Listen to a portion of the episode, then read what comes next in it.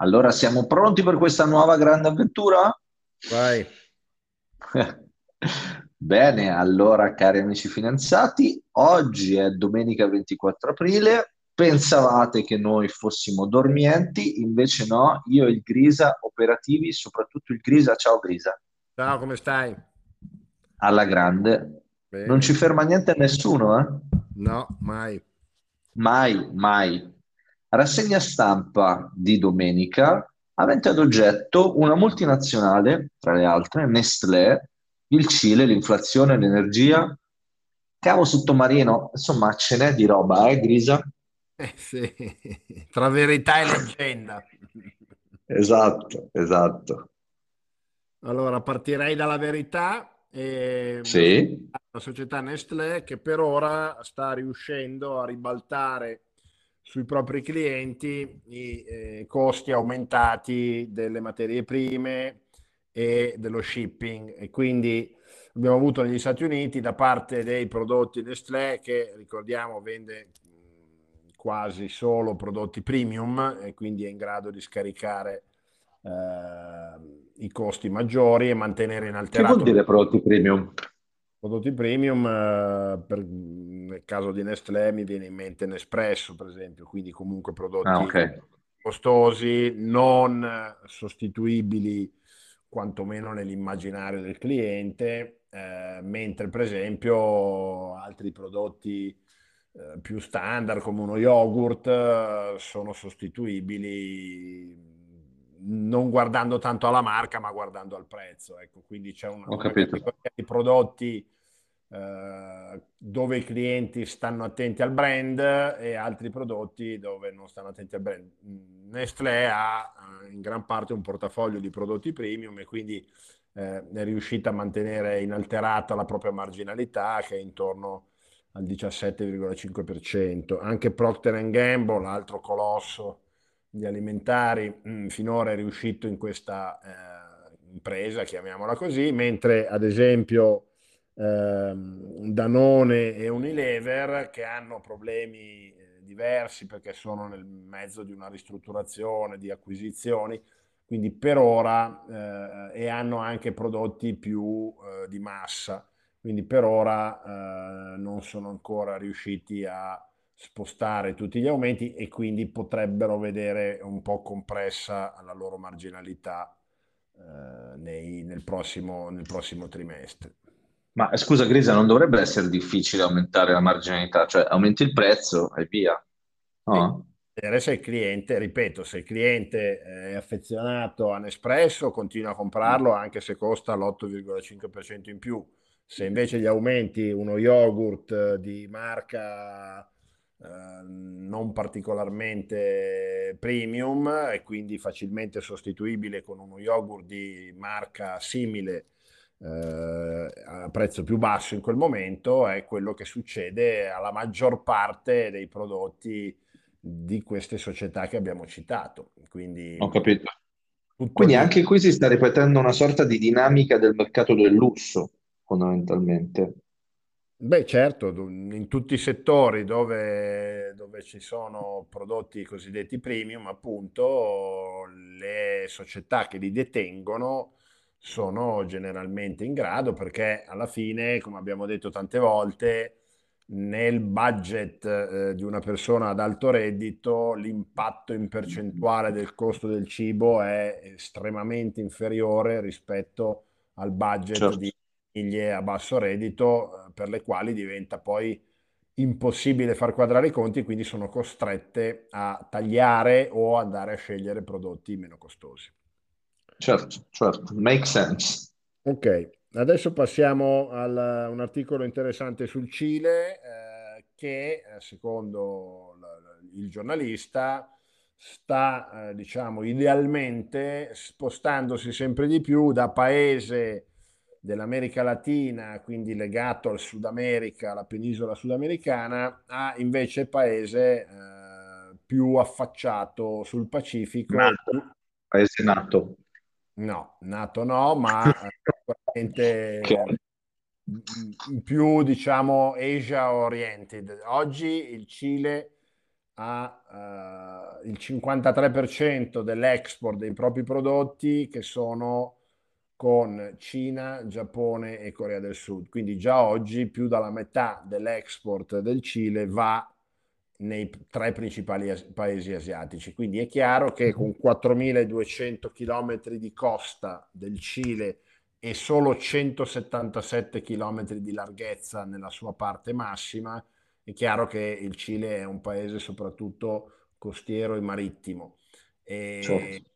Con eh, appunto la, la, crescita, lo sviluppo per ora della globalizzazione e con la crescita impetuosa che abbiamo avuto negli ultimi vent'anni dell'Asia eh, e la popolazione che abbiamo detto tante volte eh, che in Asia è ancora una popolazione in molte nazioni in crescita demografica, è chiaro che i paesi che possono eh, cercheranno sempre di più di eh, orientarsi su quell'area. Ricordiamo che eh, è cilena l'isola di Pasqua e che praticamente è un, un'isola dell'arcipelago della Polinesia, quindi in mezzo all'Oceano Pacifico, quindi diciamo che può essere una base comunque geografica.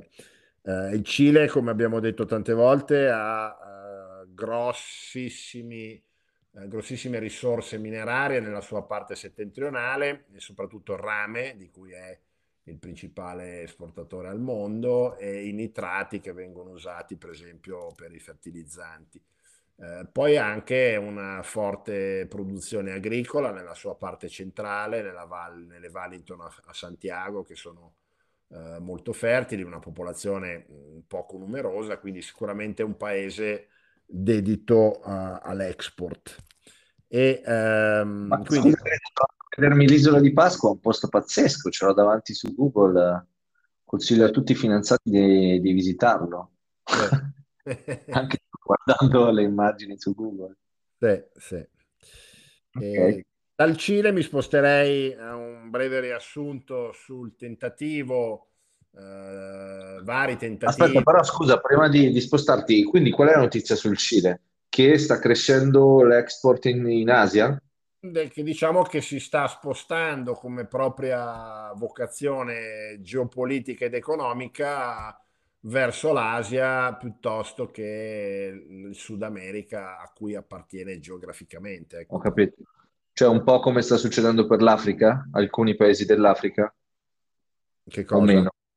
Beh, il fatto che comunque siano in stretti rapporti con la Cina, con... Beh, no, i paesi dell'Africa in stretti rapporti con la Cina sono semicolonizzati dalla Cina. Qui abbiamo dei rapporti di, più, più di eh, interdipendenza commerciale e per ora il peso della Cina politico nel Cile non è ancora così evidente, ecco, mettiamola così. Ok. E, ehm, quindi abbiamo avuto, da, da, quando è scoppiata la guerra tra Russia e Ucraina, eh, abbiamo visto che i leader europei si sono dati molto da fare nel cercare soluzioni alternative alla dipendenza dalle fonti di energia, gas in particolare, ma anche petrolio nei confronti della Russia, l'abbiamo già detto più volte. E per fare diciamo un po' di riassunto, abbiamo avuto da parte della Germania un riavvicinamento con il Qatar, eh, verso il quale c'era addirittura una, uh, una, dei procedimenti per, sai che la, la, nel, nell'ambito UE c'è sempre molta attenzione, almeno virtualmente, verso le politiche di libera concorrenza o meno. Il Qatar era un po' incappato in non benissimo. Impedimenti sotto questo profilo, sono stati immediatamente eh, messi sotto la pila di carte e, e si è preferito, giustamente dal mio punto di vista, perseguire la realpolitik. Il Qatar ricordiamo è uno dei principali esportatori di eh, gas liquefatto, eh, ha la possibilità di aumentare l'export e quindi la Germania sta cercando di stringere accordi con il Qatar. L'Italia si è direzionata verso l'Algeria con, con la quale ha già eh, un gasdotto esistente e eh, sta chiedendo all'Algeria di aumentare la produzione. Anche qui c'erano dei problemi geopolitici perché l'Algeria non molto tempo fa ha dichiarato una zona economica esclusiva che arriva sostanzialmente alle spiagge della Sardegna e eh, l'Italia ovviamente non aveva molto gradito, anche lì adesso si è preferito seppellire le questioni geopolitiche e dedicarsi in questo momento a quelle economiche.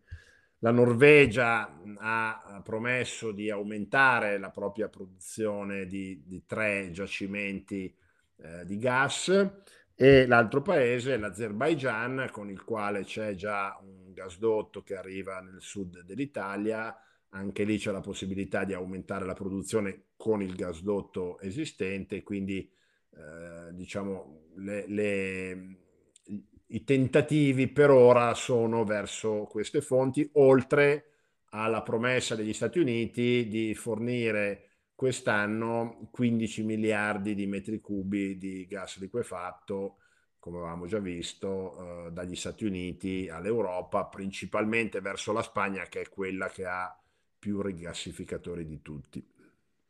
Ho capito. Scusa, Grisa, una domanda personale, ma tu sei per la pace o per il condizionatore?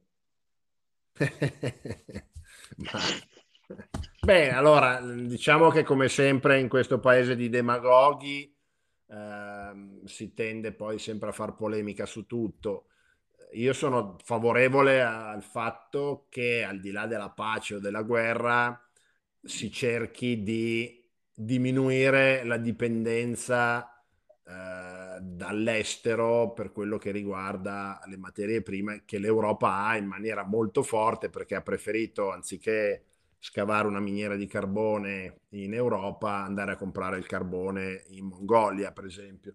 E, e questo oggi si sta rivelando molto sbagliato, molto costoso e molto pericoloso. Quindi secondo me è giusto eh, applicare delle politiche anche di autoregolamentazione individuale, cercare come io sono, ero bambino negli anni 70, negli anni 70 è stato normale ridurre i consumi facendo qualche rinuncia, secondo me questo sarebbe giusto anche oggi. Ricordiamo che, come ho già detto in precedenza, perdere, liberarsi della schiavitù verso la Russia per diventare schiavi dell'Azerbaigian e dell'Algeria non è la soluzione per quello che riguarda eh, il gas e l'energia. Ecco, quindi eh, bisognerebbe, bisognerà trovare delle vie più autarchiche, mettiamola così.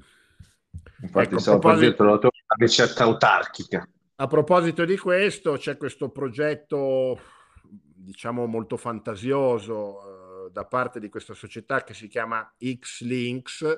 Eh, sono andato a vedere, da quello che mi risulta per ora è una società privata e non credo che abbia attività eh, vere e proprie finora. Comunque ha creato questo progetto di cui si è parlato in alcuni articoli per costruire un gigantesco eh, impianto di rinnovabili nel Sahara marocchino e collegare questo impianto alla Gran Bretagna. Allora, qui stiamo parlando wow. di un impianto di 10.5 gigawatt, di cui 7 sarebbero di energia solare, quindi pannelli solari, e 3.5 di eolico. E fin qui mm, andiamo benissimo, siamo nel mezzo del deserto, ci può stare. Dopodiché avremmo la costruzione di 20 gigawatt di batterie a ioni di litio, quindi sostanzialmente la batteria della macchina della Tesla in misura eh, gigantesca. Tieni conto che mi sembra che una batteria di un'automobile abbia 8 kW, qui stiamo parlando di 20 gigawatt, quindi 20.000 kW, che dovrebbe essere in grado di incamerare parte dell'energia rinnovabile. Ricordiamo che il problema principale della rinnovabile è che è intermittente e siccome la capacità di incamerare energia oggi è molto bassa, cioè le batterie sono comunque inefficienti, eh, tu esponi chi è collegato alla tua centrale rinnovabile ad assenza di energia quando non c'è sole e non c'è, e non c'è vento, questo per farla molto breve. Quindi questa, questa batteria, questo complesso di batterie gigantesche dovrebbe essere in grado in parte di incamerare più energia possibile. Dopodiché avremo un cavo sottomarino di 3800 km, un cavo che si chiama High Voltage Direct Current, che arriverebbe fino agli Stati Uniti. Il costo di questo progetto fantasmagorico sarebbe di 21 miliardi di dollari. Um, il cavo oggi... Tanto, no, diciamo che con le cifre che stiamo leggendo non è neanche una cifra così fuori dalla, dalle possibilità economiche di, di, di un'azienda importante, ecco, di un Enel piuttosto che di una eh, società elettrica britannica. Eh, tanto per dire, il cavo eh, più, gro- più lungo che oggi esiste di questa qualità, cioè di questo HDWC, eh, collega la Norvegia alla, alla, UK, alla Gran Bretagna, ed è di 720 km, quindi si tratterebbe di, di, di fare un cavo di 5 volte eh, abbondanti, più lungo di questo esistente. Sulla carta un bel progetto, equivarrebbe la produzione di energia di questa, di questa centrale, equivarrebbe a due centrali nucleari.